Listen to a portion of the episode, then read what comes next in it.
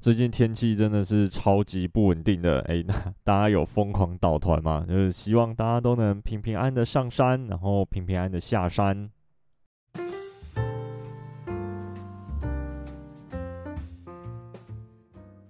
Hello，大家好，欢迎收听登山者日志，我是 Yusugu。那个前几个礼拜啊，有问大家说，就是在登山教育的课程中，大家会最期待可以学到哪一些呃相关的知识？然后呃有超多人回复我的，多到多到爆炸。那就是那个每一次抽奖，真的是越来越多人来会回复我的那个问题了，我就觉得诶。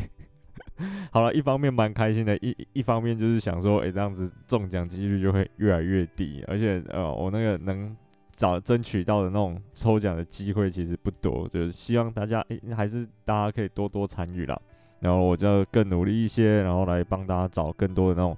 呃可以抽奖的东西来给大家，对，然后那个今天呢，就是想要来回答一下大家的问题。因为呢实在是太多了，所以我大概统整成几个大项，然后就是一项一项来跟大家回答。因为有一些人的问题其实呃问起来蛮相似的，应该都是在问同一件事，只是问法不同。那我就把它归类在呃同一个大项里面。然后有一些比较魔幻的，我再特别拿出来讲。然后第一个呢，就是地形判读跟地图地图的使用。就是有有些人可能又问说，就是说，嗯，要怎么去判断这个地形到底是 O 不 OK，可不可以过？然后或者是在地图上面要怎么阅读啊？然后也有人说要怎么用没有 GPS 来做定位。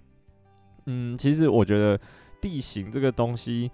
我我自己我自己其实没有什么太特别的去训练，或者是去看书或什么，因为我我不知道，我不知道大家会有会不会有这种感觉，就是。呃，在看等高线图的时候，脑海里面其实会有它长成立体的那个山坡的那个样子，就是我我有有时候会有这种感觉。我之前有问过一些人，然后有一些人有一些人没有，对，然后我我其实会感觉出来说，啊、这个地方它的那个山脉就是山棱的走向，或者是它山棱的形状大概长怎样，然后我就 再去对应说，诶，现实生活中我站在这个位置。然后看过去，比如说对面的山，或者是看过去我正要走的这一条棱线，那就可以大概抓得出来，它接下来会多陡，或者是会往哪一个方向走。就是大的地形其实是是可以这样子判断的。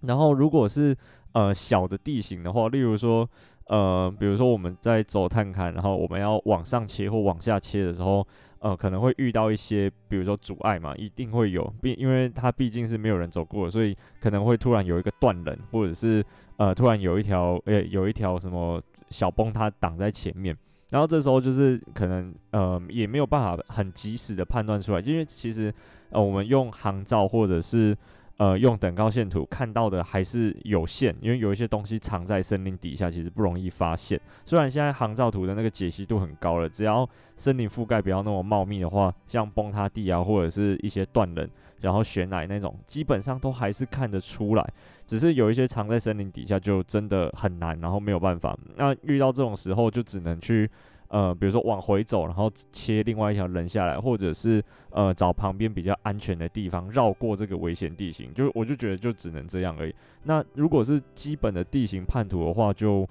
多走走 多看看。我不知道，我觉得我给大家的建议就是多走走多看看，就是有时候在走路的时候就可以拿等高线出来搭配一下，就是稍微看一下在图里面的等高线画的样子，跟啊、实际上你在走的时候。你对这一段路线的感受是如何？大概就可以呃累积起来一个经验之后，就可以知道说自己对于那个等高线的概念是什么。我会我觉得就会稍微比较有概念一点。那以前登山社的时候是会呃要练习，比如说画山线跟水线嘛，就是会把冷线全部都连在一起，然后会把每一个呃水系就是都画出来。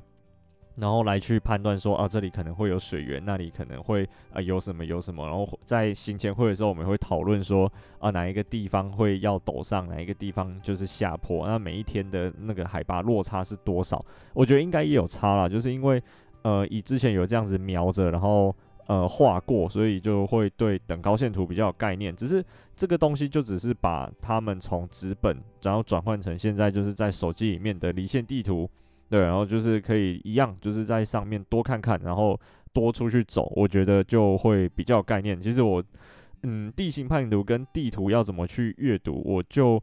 嗯，真的比较没有一个很系统性。对我来我啦，我自己的话是没有一个很系统性要怎么去学习，我就只能建议大家多走走，多看看。对，好，下一个天气分析，其实这个嗯，我觉得以我自己自身来说，我记得好像前两集啊，前三集也有稍微提过，就是呃，以我自己来说的话，我会呃比较把它偏向是经验法则。也是跟前面那个一样，就是我这一次出门的时候，然后我就看现在的天气，然后跟实际状况来去做嗯、呃、搭配。例如说现在呃是风速是多少，然后它天气预报上面的降雨量是多少，然后温度是多少。那我现在在这个环境底下的感受是什么？比如说我就觉得风有点大，那我就知道说啊、以后可能风量大于多少的时候，我会觉得风蛮大的。然后或者是雨量会大于多少的时候，我会觉得雨蛮大的。就是用这个东西去呃慢慢累积自己对于天气的耐受度。嗯，因为每一个人对天气的感觉不一样。像我跟张景怀对天气的感觉就不一样。他觉得我诶、他觉得还好的时候，我觉得已经下很大了。然后我就觉得嗯，我我我我很想要在在家就好。然后他就觉得没差。对，就是每一个人的那种感觉不一样。所以说。呃，要靠自己去累积，然后去看一下，说就是每一次上山，那那一次上山的天气状况如何，然后再去跟呃你的自身的呃耐受度，就是你自身可以接受它的程度来去做搭配。我觉得会对于下一次上山之前看预报的时候会有蛮大的帮助，就是会比较有概念一些些，就是下一次知道呃就可以看到预报说，假设这一次的降雨量每小时可能一毫米。然后我们就可以回想说，哦，上一次在哪一座山，然后，呃，状况可能跟这一次类似。那它的降那时候的降雨量一毫米的时候，我觉得还可以接受。那我们就还可以接受，就可以上山。对，就是这样啊。那如果没有办法知道，或者是经验还没有累积到这么多的话，我觉得就是呃多参考看看。例如说，或者是稍微把那个标准拉得保守一些些，那就是看可以看网络上其实会有一些人分享。那就是说什么呃，这礼拜呃天气是如何，然后在哪里？然后我有时候会这样，就是很无聊，会去看哦，这礼拜呃天南湖圈谷可能天气状况很差，然后我就去看这礼拜南湖天气那个的天气状况是如何，因为有照片嘛，就可以大概搭配得出来，对啊，然后就是 OK 就会有说有有一个标准在那边，就多看了，还是要多看，一样就是要花时间，然后慢慢去呃累积那个经验，然后就可以归纳出一个。适用于自己的一个天气的预报的那个标准，对，因为讲真的，每一个人在天气上面的耐受性都是不一样的。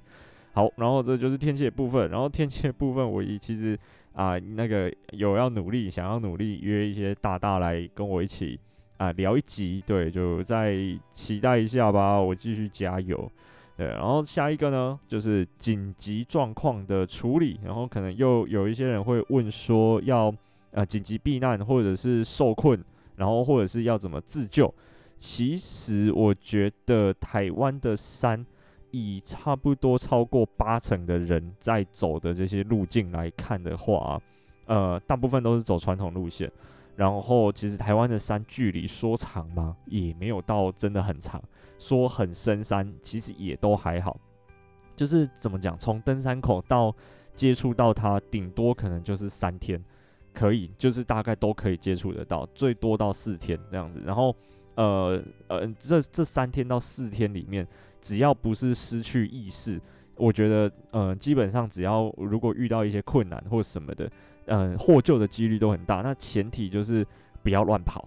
对，就是很重要，就是不要乱跑。其实之前有很多那种山难的例子，像之前白姑大山有一个，我记得应该是白姑，就是他，呃，中间在 A 点。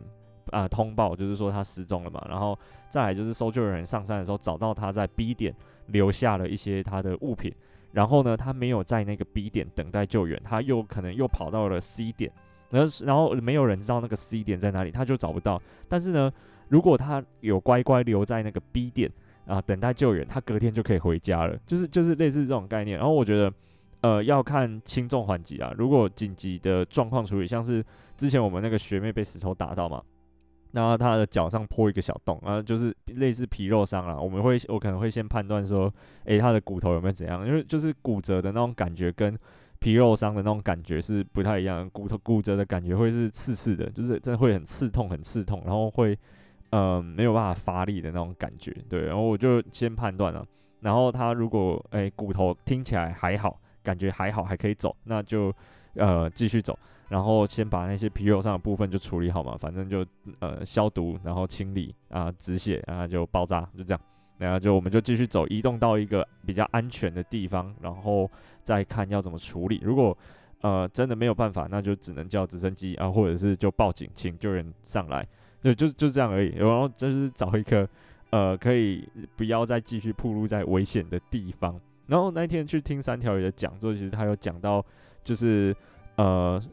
呃，容易出山难的最大的可能就是摔死，然后再来是冷死，然后最后才是饿死。然后我们就是要看说我们呃不想要哪一种状况下死去。对，第一个嘛，摔死，因为有可能呃有一些危险地形或者什么的下去啊就下去了，那那那个也没办法。对，然后如果我们今天是呃迷路了，或者是不知道自己在哪里这种状况，那我们就是第一个要避免往一些危险地方前进，像是溪谷，溪谷都非常危险啊。那个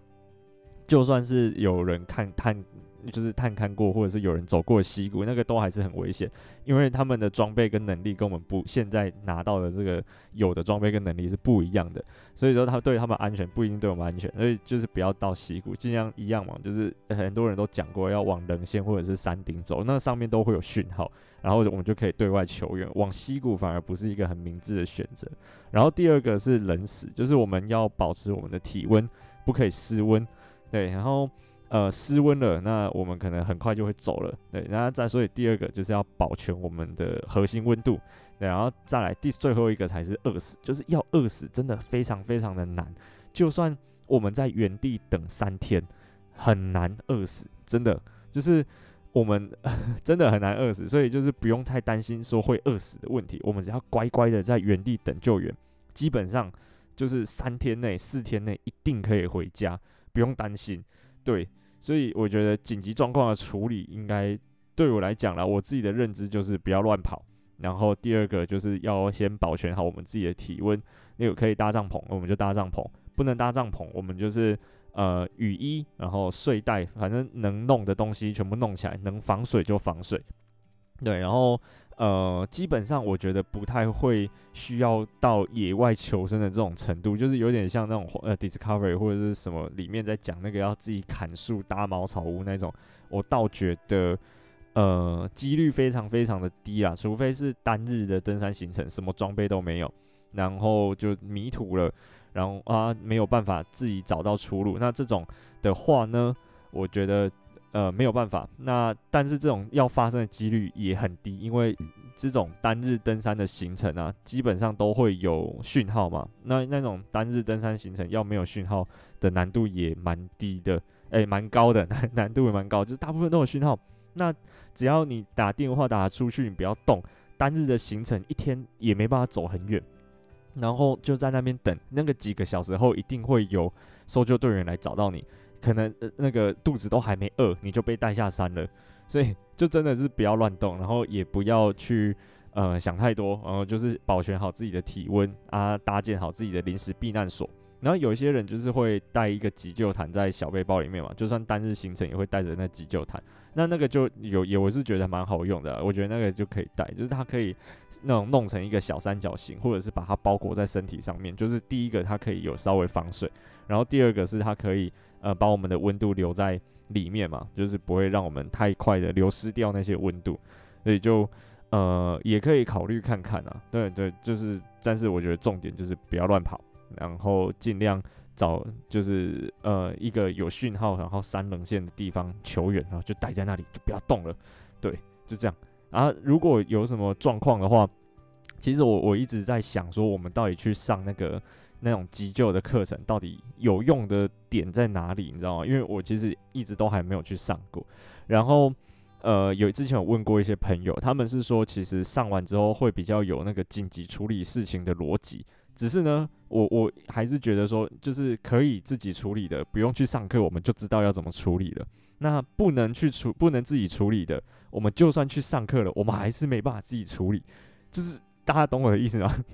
所以我就一直一直有点在想说，上那个紧急急救的课程的意义到底有多大？对，有没有值那个呃去上课的这个价值？然后对我的登山的活动中到底帮助有多大？就是我有有其实有一直在怀疑这件事情。像皮肉伤这种，不用去上课，我也知道要怎么处理。然后如果他开放性骨折，那个骨头插出来了，我有去上课，我还是要打电话叫直升机。然后我就算没有去上课，我也知道我不要动它，然后我要止血跟。嗯，我要固定，就这样，就是就是就是那个，我也知道要怎么处理，可能可是可能应该是技术性的有差，例如说呃固定的方式，然后可以用的材料、工具等等的，可能会有呃有上课没上课可能会有差别，但是我觉得那个差别真的有大到会影响。这个人的那个生命安全吗？或者是什么之？我不知道。那如果有有去上过课的人，也可以跟我分享你的上课经验。对，然后我可能之后也可以再 再做一节来讨论这个东西，因为我觉得这个真的蛮有趣的。因为这个问题其实我想了很很久，然后一直都还没有去上过这类的型的课程，对吧？然后大概就这样啦。那个紧急状况处理跟自救，我觉得不用想太多，就是啊，保全好自己的核心温度，那食物跟水。其实倒是其次，因为真的在台湾要饿死跟渴死的几率真的真的太低了，对，就是反而是迷途，然后失温，然后失足的那个呃而造成三难事件的那个几率跟呃次数累积起来的那种人数反而高非常非常的多，就是要大家注意的就是这个问呃这个面向，然后再来呢风险管理，其实我觉得。呃，所有的登山教育啊，回过头来都是在讲风险管理这件事情。就是说，呃，我们要怎么去降低我们在山域活动？毕竟它还是算是一个比较高风险的活动嘛。相比去看电影来讲，对，就是我们我们的休闲活动里面，登山这件事情算是一个风险比较高的呃类型。然后我们要怎么把这个风险降低到我们可以接受，或者是我们可以去控制它的程度？这个其实就是一直。在登山教育里面要达到的一个目的，毕竟登山教育就是要让大家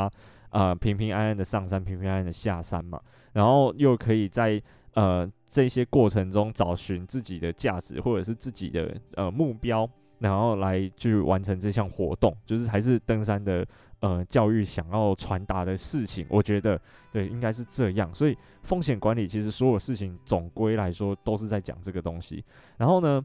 呃，其实有很多事情，就是说从行前准备，然后到装备选择，然后到队伍的呃一些呃管理的模式，然后一直到后面下山之后来去检讨这次的行程。其实这个一整一整个流程都会跟风险管理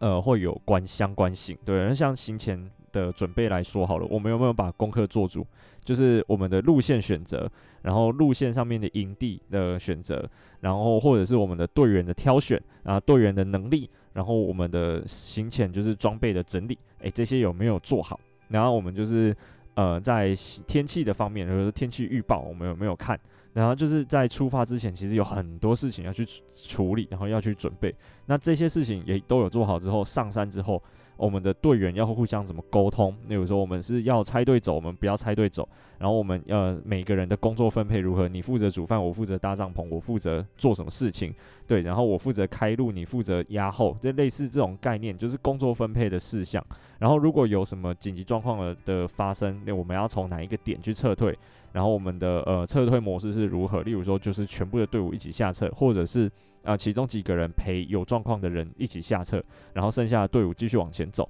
那装备在这时候要怎么拆分？其实这些都很细节，然后要在事前就先去讨论好啊。那在遇到紧急状况的时候，就按照这一个模式下去执行，就等于说我们已经有一个类似 SOP 的东西存在，我们只是去执行它而已，然后来降低我们在山上遇到紧急状况而不知所措的风险。对，然后事后就是可以去检讨说，诶，这次上山的时候，诶，我觉得工作分配或者是时间或者是大家的体能有哪一些地方可以再去做调整跟加强，那下一次就可以再更好，就可以再降低下一次登山的风险。就是大家可能还是要多做功课，跟多跟队友互相的讨论，然后来去呃演拟出一套完整的登山计划，然后来降低我们的风险。这个大概就是呃风险管理的。呃一个流程吧，我觉得。然后呢，在队伍之间的沟通其实也非常的重要。就是之前会有遇到一些 下山之后才去 po 在 Facebook 社团，然后讲说他的队友怎样怎样怎样怎样的那种，我就觉得应该是因为事前上山的时候没有瞧好。例如说，就是事前上山的时候就应该要讲好说，诶，那如果有状况的话，我们是要全队下撤吗？对，就是呃，我觉得之前蔡大师就是 蔡日新，他有讲过一个我觉得蛮有蛮有道理的。一个论点就是说，登山从来就不会是一个民主的活动，他就是听领队的。那我们在山下的时候，事前讨论的时候，当然可以广纳意见来去呃讨论说，讨论出一个结论。但是在山上要怎么执行，就还是要领队然后来去做决定嘛，因为那个这样子才能降低说整个队伍整体的风险，然后把一个人留在那边，然后剩下的人去走。然后，呃，那这样子出如果出事了，那就是领队要承担。但是，呃，我我还是觉得说，应该是要决定好，在山下就决定好一个模式，然后他是可以接受的。那他可以接受自己在那边等，然后他觉得他自己在那边等的风险是他可以接受的，那就没有问题。那，有些人可能没有办法，我们在山下就要先讨论好，如果我们今天有什么状况，我们是全队撤退的模式，我们不会呃让部分的人登顶，部分的人撤退。呃，这样子就是有事先先沟通好，就不会有什么太大的问题。然后他那个如果是讲说要呃自己留在山屋呃休息的这种，那他也会有心理准备，或者是他就是要知道说他会面对有可能会面对这样子的情景，他就会比较有呃那种呃感觉，就是知道。呃，不会说很临时，然后又发生了这件事情，他心情就很差嘛。对，虽然没有出事，但是他就会没有那个他要预先面对这个风险的准备，那就会有争议。所以就是这样，就是队伍之间要有好的沟通，然后有一些细节，其实就是要在上山之前就先讲好，然后先讨论好。对，其实这个东西也不是说。呃，一开始就每一个东西都知道，其实也是一直在经验或者是错误中来去调整跟学习。因为呃，像有一些东西嘛，像跟就跟法律一样啊，不可能一开始法律制定起来就是这么的完整，甚至到现在法律都还很多都很不完整。所以就是呃，慢慢经验累积起来之后，就会慢慢有自己的一套带队的逻辑，或者是跟队友沟通相处的那个逻辑跟需要。注意跟沟通的一些事项，就会慢慢的呃长长出来，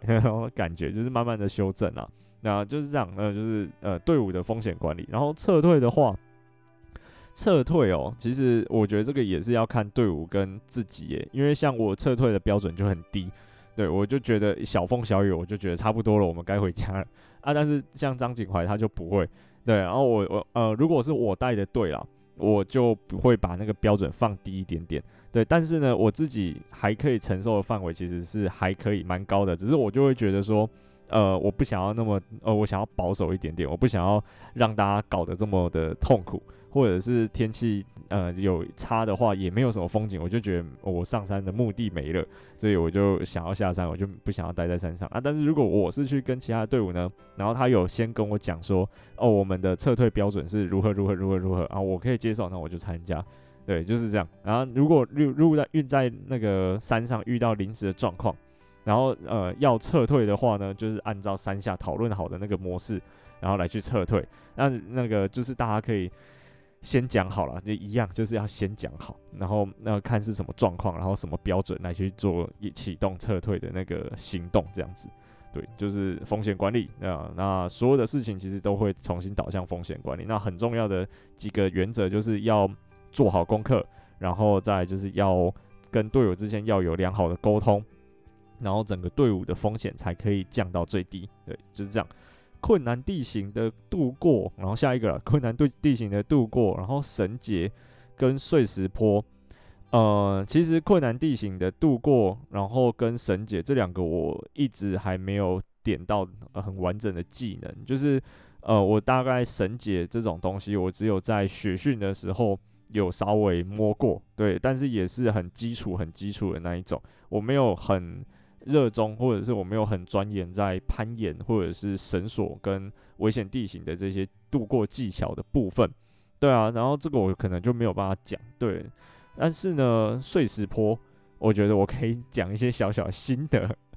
因为大家其实下碎石坡的时候会没有办法真的把脚固定在那个点嘛，一定会踩一步，然后稍微往下滑一点点，踩一步稍微往下滑一点点。那我觉得这个感觉其实跟滑雪很像，那或者是跟在雪地里面走路很像。我觉得我去雪训过后呢，对于我在走碎石坡的技巧有非常非常大的进步，就是我们可以稍微把重心放低。然后呃屁有点像是屁股蹲坐的那种感觉，对，就是就是有点稍微微半蹲，没有到真的蹲下去。然后就是像滑雪外八那样，或者是溜直排轮的那种姿势，这样子一步一步一步一步的踩下去。就是我们不要太刻意的去刹车，或者是太刻意的去阻止自己呃滑动，因为是不可能的。我们就是随着那个滑动，然后再把重心赶快转移到另外一只脚，然后再继续滑下去，这样子走起来就会很顺。然后呢，要靠大腿肌肉的力量来去刹车，对，就是走 走碎石坡的小技巧。我自己自己是这样觉得，大家可以稍微感受一下，就是溜直排轮那个姿势，或者是滑雪的姿势，或者是呃雪雪地走路的那种姿势。有点难 想象，但是我就觉得应该是这样，就是不要太刻意的去刹车，而是要让重心有办法顺利的从这只脚转移到下一只脚，然后就顺着那个坡跟那些土跟沙慢慢的滑下去，一边走一边滑下去，这样子才会比较省力跟比较不会容易摔倒。然后下一个是有很多人问探勘的技巧，而我们这个就全部都直接转借给张景怀了，大家可以去私讯给他。对，看他有什么探勘的技巧，因为其实我没有什么探勘的技巧，我就是就是就是跟第一个就是最近都是在跟着他钻，然后第二个如果我自己出去探勘的话，我也不会探到像他这么呃深的程度，所以我我的探勘都是很浅的那一种探勘，就是可能是两天或者三天就可以回得来的那一种，然后我不是那种呃要五天六天，甚至他的五天六天可能是别人的九天十天。的那种探勘，所以，呃，如果真的很想要学很深的探勘技巧的话，我们全部都去私讯张景怀，或者私讯林荣源也可以，对，他们两个都蛮厉害的，嘿，然后，呃，如果是我的话啦，我就是。大概大概事前就会先做功课嘛，也是一样，看看这附近的航照图，然后呃有没有什么明显的一些地形，例如说黑水塘或者是很明显的崩塌地。那我在规划路线的时候，我就尽量绕开，然后在看等高线的时候，我也会尽量挑那个呃缓一点点的等高线，或者是等高呃支棱啊，就是棱线这样子切下去到我要的地方。对，大概就这样啊。那如果在呃支就是探勘的过程中有遇到什么没有办法克服的困难的话，诶、欸，那顶多就往回走，然后真的时间要量比较多，就是呃没有办法像传统路线那样把时间排得比较紧凑，就真的是要多抓一点时间来去，例如说找路，或者是呃处理地形，或者是处理营地水源各种的问题，就会真的是要花比较多时间呐，就是呃要比较把那个行程，就是要把行程排得比较宽松一点点，就是大概就是摊勘的一些东西。那如果真的很想要学。探勘的技巧的话，可以去洽询张景怀。对，然后呃，下一个那个队伍的合作，嗯，队伍的合作，其实我有点不太确定，大家想要知道的是什么部分呢？因为其实我觉得一个队伍要上山，除非真的是商业队，那商业队也不会是你带。然后如果你是带商业队的，好像也不会来问这个问题，所以。因为因为会带商业队的，一定有他一定有他搞搞定客人的一套，所以就不应该不会来问这个。只是我就觉得队伍的合作一一样，跟前面讲的，就是事先要呃队伍之间要沟通良好，然后在山下可能就要先分配好工作，谁是大厨，谁负责开菜单，然后谁负责呃整理营地，那谁负责取水。然后谁负责收拾吃完之后的锅碗瓢盆？就是这些事情可以在山下安排好，就在山下安排好，不要在山上的时候，呃，队伍之间才开始手忙脚乱，这样子就很容易会有纷争。例如说，诶，为什么你都不去干嘛？然后，诶，为什么到营地人家那边爽，然后你都不去做什么事情？做什么事情？然后什么事情感觉都好像只有我一个人在做，就是因为没有把工作分配好。对啊，如果在山下就有先把工作分配好，山上还在那边乱，那他就真的是该骂。对，就是呃，在山下先沟通好，然后再还有就是说，我们呃，开头就是走在最前面是谁，走在最后面是谁，然后我们特别需要照顾的人可能是谁，就是每一个人的的体能状况跟一些知识性的东西，就是每一个人的等级啦，就是都要互相了解，这样子才会知道说哦，谁比较强，谁比较弱，那谁可能可以呃做什么事情，那谁可能会需要我们特别的去照顾他，或者是特别去关注他。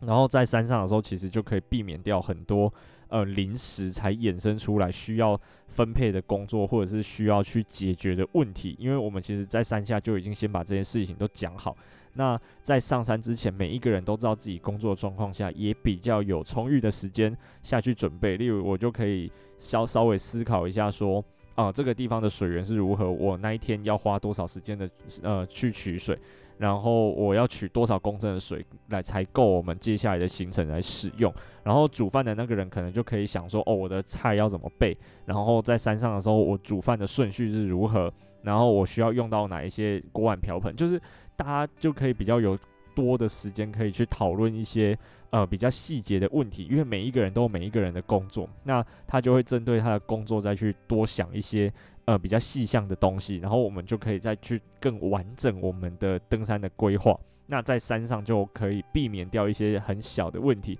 例如说都没有人分配好我们要怎么煮饭，那可能就没有人会想到我们煮饭的顺序跟我们到底要带多少个锅子上山。结果一上山发现啊，错在锅子带太少，没有办法煮哪一个东西，或者是呃没这个东西没有人会煮。然后菜单开出来了，诶、这样就就就就怪嘛，然后就会有一些小问题跑出来，大家就会吵架啊，大家就会在山上就会闹得不和，然后下山就不会下山就会被 po 到社团去，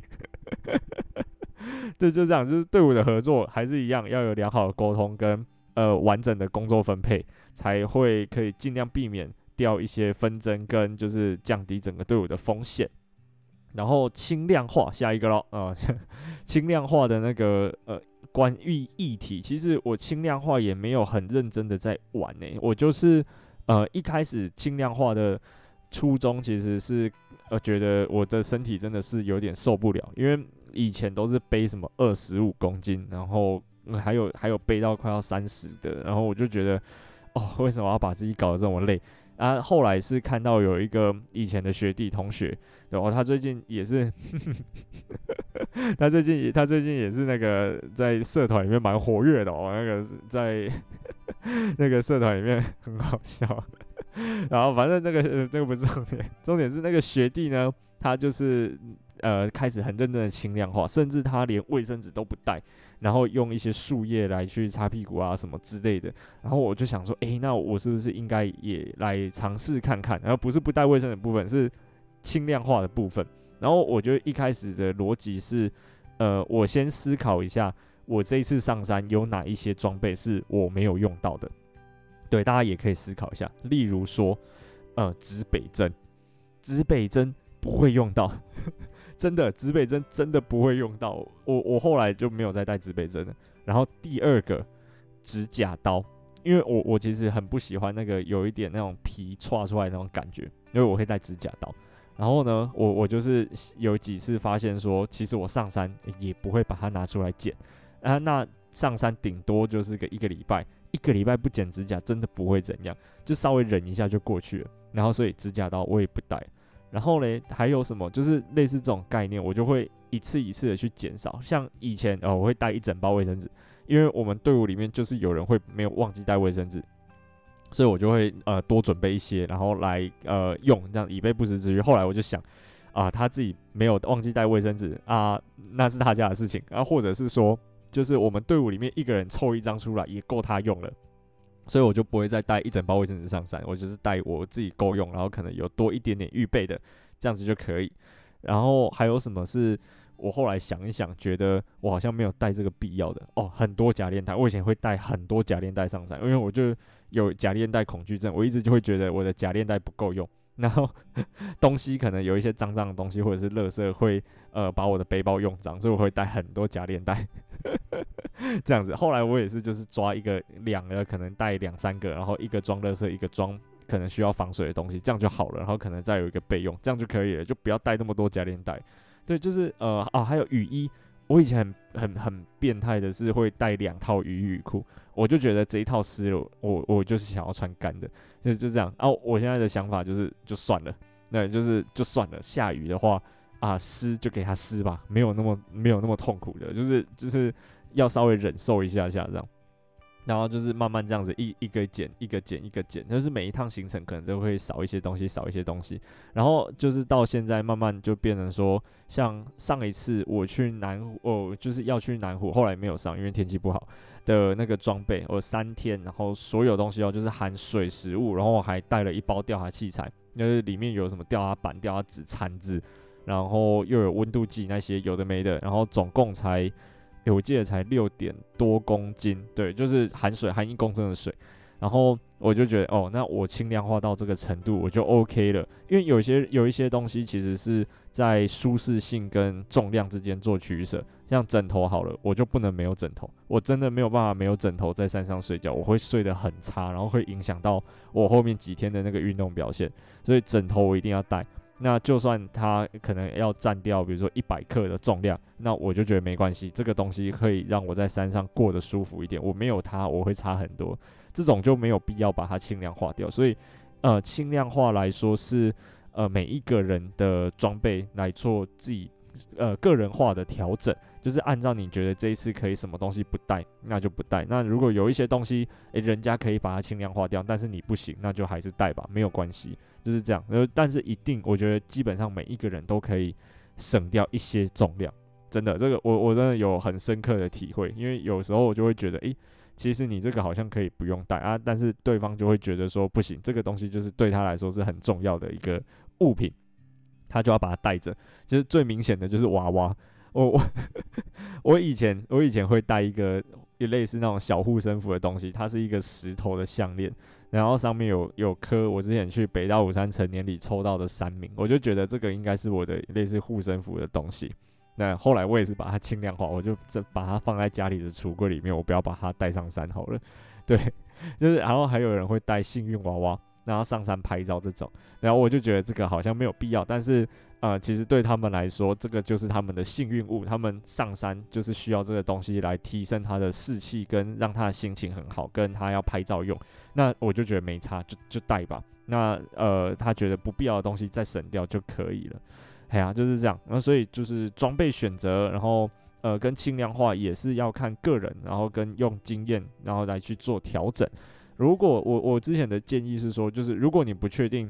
呃这个东西会不会需要的话。其实就是参考人家的装备表，然后例如说人家都只带一套雨衣，那你这一次就先只带一套雨衣看看。那如果这一次只带一套雨衣你不能接受的话，那下一次就带两套。对，就是就是这样子，然后来去做自己个人化的调整。然后如果真的都没有经验的话，那如果有经验的话，就去思考说上一次登山的时候有哪一些装备是没用到，那我这次就尝试看看不要带它，然后对自己的登山活动有什么影响。如果没影响的话，诶、那下一次就真的就可以不用带它，就省掉一个重量。然后再是有什么省钱的轻量化方法，我我就觉得，嗯，就先什么东西都不要，先不要买，就先开始删东西哦，先不要加新的东西进来，我们先删东西。然后我们就是先从刚才前面讲嘛，自己觉得可以没用到的东西开始删，删一删之后，啊、呃，重量大概就可以少个两公斤左右。我其实两公斤就很多了。然后剩下的可能就呃可以从睡袋开始，对，我真的觉得睡袋是我轻量化里面最有感的一个装备。我从原本的呃可能一点多公斤，然后的羽绒睡袋，然后减到五百克的羽绒睡袋。然后还比较暖，我就觉得哦，以前买那个睡袋真的是有够 有够烂的，对啊，就是现在这个睡袋啊又轻，然后又保暖。虽然我觉得轻量化睡袋都有有一点点偷那个偷温度，就是他们不是会有舒适温度跟极限温度吗？然后轻量化睡袋的标示的那个舒适温度，我都觉得它是不是有有偷偷偷标的标的稍微低一点点，对，就是没有想象中的那么的暖，但是呢，它还是比我旧的那一颗还暖很多。然后对我来说也够用，然后我我瞬间省掉了几百克的重量，超多的，对啊，我这个真的是很有感。但是轻量化睡袋价格也是那旧睡袋的好几倍，就是呃从减法开始，然后再慢慢的去投资一些东西进来，然后再来下一个有感的是背包，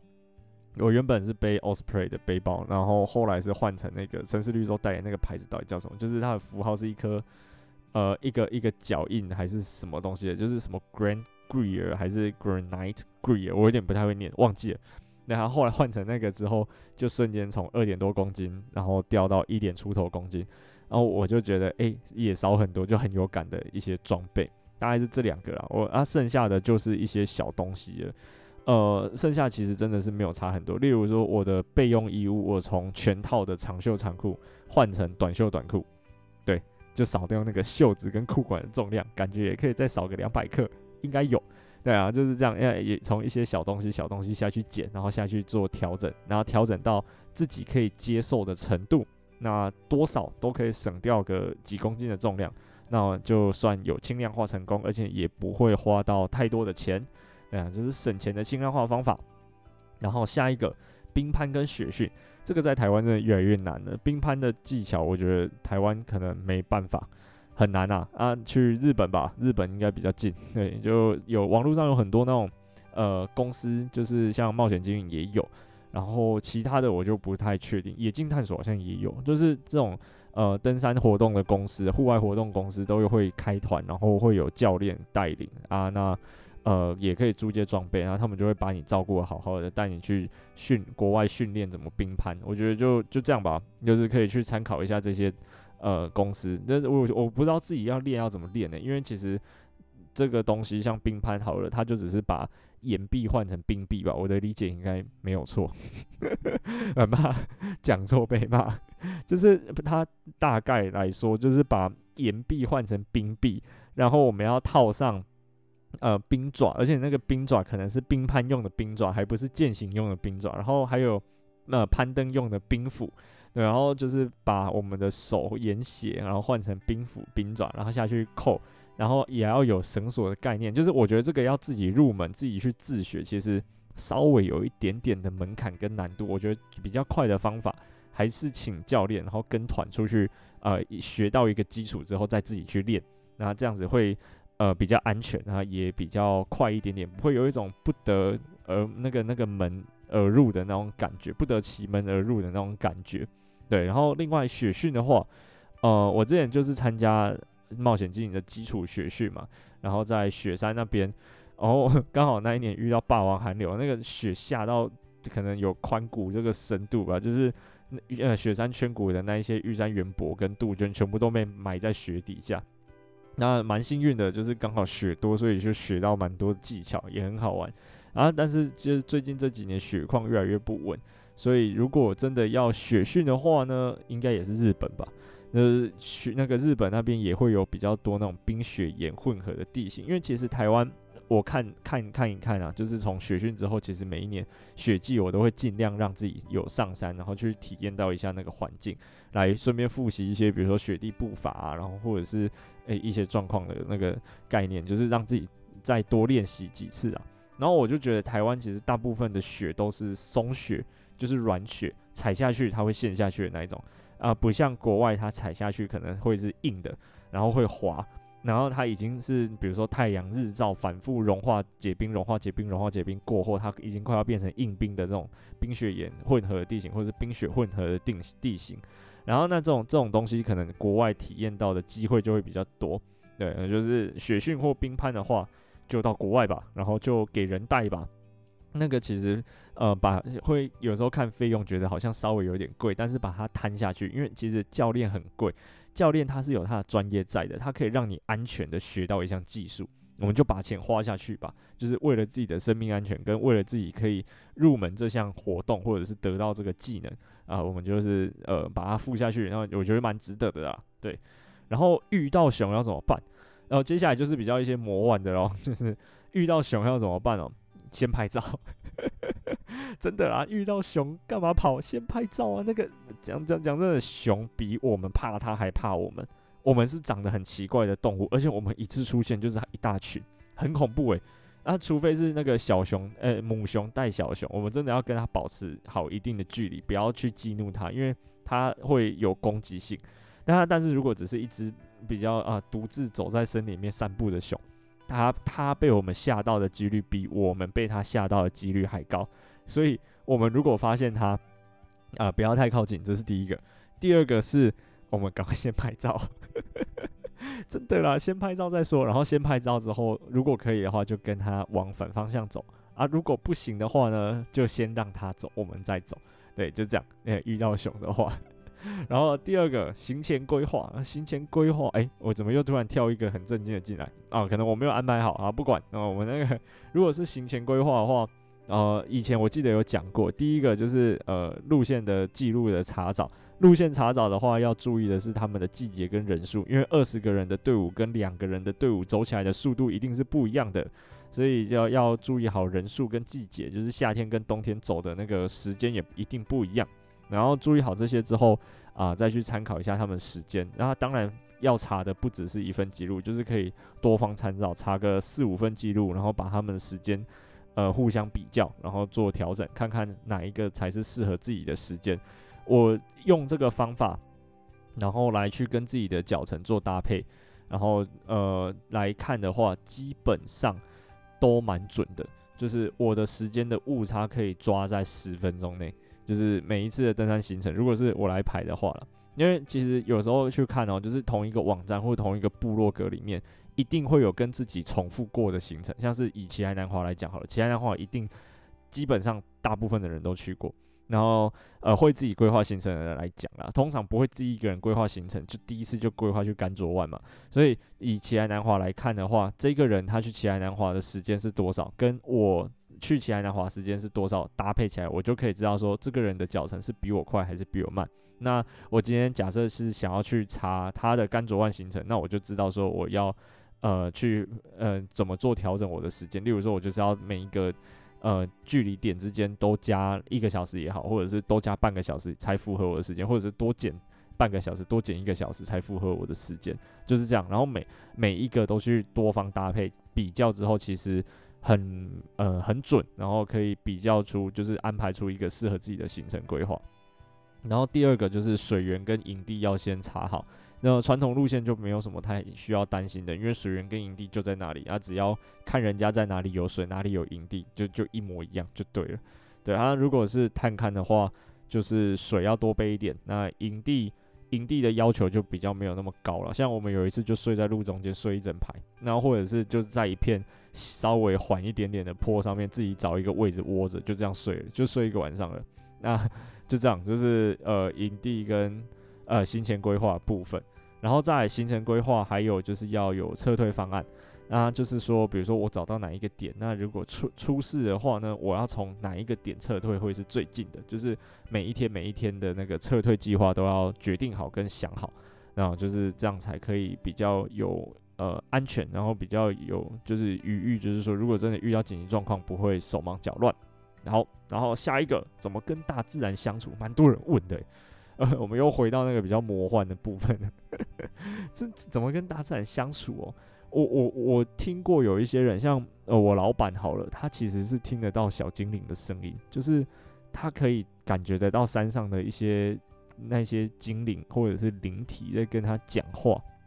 然后他就可以知道说这些森林里面的东西对他是友善还是不友善。像他有一次出去做调查，然后他有另外一个学弟好像也是有这种体质的，然后有另外一个学长没有。然后呢，他们三个人有其中两个就突然站住，然后互看之后就往回走。然后那个没有感觉那个学长就一脸莫名其妙。然后后来反正他他看两个人往回走，他不可能自己一个人再继续往前走啊。那他们就这样一路走走走走走，到一定距离之后，那个学长就说：“啊，你们两个到底是怎样？”然后我老板跟他学弟就说：“啊，刚刚有一个很大的巨人站在路的中间，跟他们说不要再进到山里面了，所以他们就往回走。”对，然后，然后那个那个学长就说啊啊，你们要跟我讲啊。然后后来我老板就说啊，他看起来很凶，他怎么敢现场就跟他讲，类似这种感觉啊。呃，我自己是没有这种感觉啊。然后要怎么跟大自然相处哦？其实呃，每一个人跟大自然相处的模式都不一样，就有一点像是人与人之间相处的模式就是不一样的。然后我们我跟大自然相处的方式就是，诶，我在大自然里面很舒服，然后我不会。呃去强求他什么，然后我就是顺着他走这样。那天气不好我就回家啊，那天气好啊我就在上面泡茶。呃，我就是不会不太会去说什么要。比如说征服大自然啊，或者是挑战恶劣天候环境啊，或者是挑战很危险的地形，我就不太会喜欢做这种事情。我比较喜欢在山上耍废的感觉。那这个就是我跟大自然相处的方式。其实，呃，其实发挥自己蛮敏、比较敏锐的那种观察力之后，会发现大自然里面有很多很有趣的现象，像是大家知不知道叶子晚上会垂下来休息？就是大部分的植物都会，基本上啦，就是夜晚上的时候没有太阳的时候，它们的叶子都会稍微有点垂垂的，我就觉得它们很可爱。就是晚上的时候好像也在睡觉一样，就是就是会透过观察力，然后来去发现到这些事情。啊，那或者是可以发现说蚂蚁走路的方向，那他们可能会排成一个列队，然后他们为什么要这样子走？这边之前就是之前有一本书是在讲那个路的，那然后路的行程到底是怎么形成的？然后他们可能会呃有一个既定的路线，然后或者是他们的费洛蒙或者是什么之类，然后让他们呃引导到他们走上这条路线。然后人也是啊，就是有一些大家应该有经验吧，比如说去什么国道休息站或者是公园。停车场停好之后，会发现旁边的草那个草皮上面有一条被人走出来的路径。诶，那为什么我们人会走这条路径，而不去走规划好的人行道，而是而是在草皮上面再走一条路出来？这就就是很有趣的事情。然后这些东西其实就是要透过观察力跟在自然中，呃，去比如说真的去敞开心胸，然后来去看，才看得到的这些东西。那这些可能就是自己跟大自然相处。会体验到的事情，对，就是这个，就跟大自然相处，每一个人跟每一个人的模式都不太一样，诶，就我就觉得，嗯，可以好好思考一下，看自己在大自然里面怎么样是最舒适的，就按照那个模式下去跟自然相处就好。然后，而且其实之前有有人讲过，就是其实人类还是离不开自然环境的，虽然我们在都市里面住了这么久。但是我们对那种自然环境还是有一定的需求，所以才会有什么呃园艺疗法或者是什么森林疗愈之类的东西呃出来，就是因为我们大自然其实还是可以带给我们一些心灵上的慰藉，或者是呃一些放松身心的效果。对啊，所以就是大家可以再去自己体验看看喽。好了，就这样，我觉得应该差不多了，应该大部分都有回答到吧？我觉得应该是没什么。没什么好，没什么太多太多没有被归类进去的问题。如果有的话，然后你真的很想知道，诶，嗯，再来私信我，我我我会特别回答你。真的，如果我不小心漏掉，因为真的太多人了，我有点有点有点不知道要要怎么好好的把它全部规划好。但是我已经很尽量的规划了。等下我再再继续看一下。哦，有一个有有有一个可能没有讲到，是有有人有蛮多也在问说要怎么去呃走路的，就是比如说踩点的选择，或者是要怎么上坡跟下坡。我刚才好像只回答到碎石坡的部分，我觉得就是很重很重要的是呃重心的转移，就是我们不要执着在我们已经固定好的那一只脚，我们要勇敢的踏出下一步。对，就这样，就是不要怕摔倒啦，因为有时候会比如说踩一些树根或什么会。怕摔倒，然后反而在那边摇摇晃晃，然后变成是其中一只脚要很用力的去撑着，然后重心没有办法顺利的转移到前面的话，就会卡在那边，就会有一种下不去的感觉。我不知道大家是不是这种感觉？对，我之前有体会体会过这种感觉，所以我知我知道那样子啊，那就是要勇敢的跨出下一步。只要把呃这只脚放到另外一只脚前面，那我们就会往前进。然后就是这样慢慢的去练习，那真的不要怕摔倒，摔倒了就坐下来。那如果觉得这个地方很危险，那就坐下去，然后用脚慢慢往前撸。哎，对，一定过得去。那那只是速度快慢的问题。然后一次一次试试试试，不断的试之后，其实就会慢慢的抓得到那种重心转移的呃感觉，然后就会走起来会比较顺。其实我也是真的是血训之后才会才比较啊、知道这种。呃，走路的技巧，因为其实走在雪地上面真的很难去呃保持，说我一定要固定在这个点，就是一定会滑啦。那滑的时候要怎么让自己保持平衡，不要跌倒，就是重心要维持好，然后后面就会比较有概念，说在走山进的时候要怎么去做重心转移，跟踏出下一步的时候保持平衡。对，就这样。应该没有我漏掉的了。绳索，绳索我真的不是很会，我觉得绳索真的是需要去练的。我记得也有一些像冒险精灵，应该也有在开绳索的呃课，跟危险地形的渡过，像渡河，然后跟渡过崩塌地等等啊，渡就是渡过悬崖，这个真的是需要再特别去学的。就是这个我也不是很专业，所以没有办法很具体的回答大家。好，那就这样。如果我有漏掉你的问题，你就赶快再私讯给我，跟我说你我漏掉你的问题了，我会我会马上回答你的，不用害怕。大家可以好好，那就是不用害怕的跟我聊天，我会回答大家。OK，就这样，我是尤师傅，我们下次再见啦，拜拜。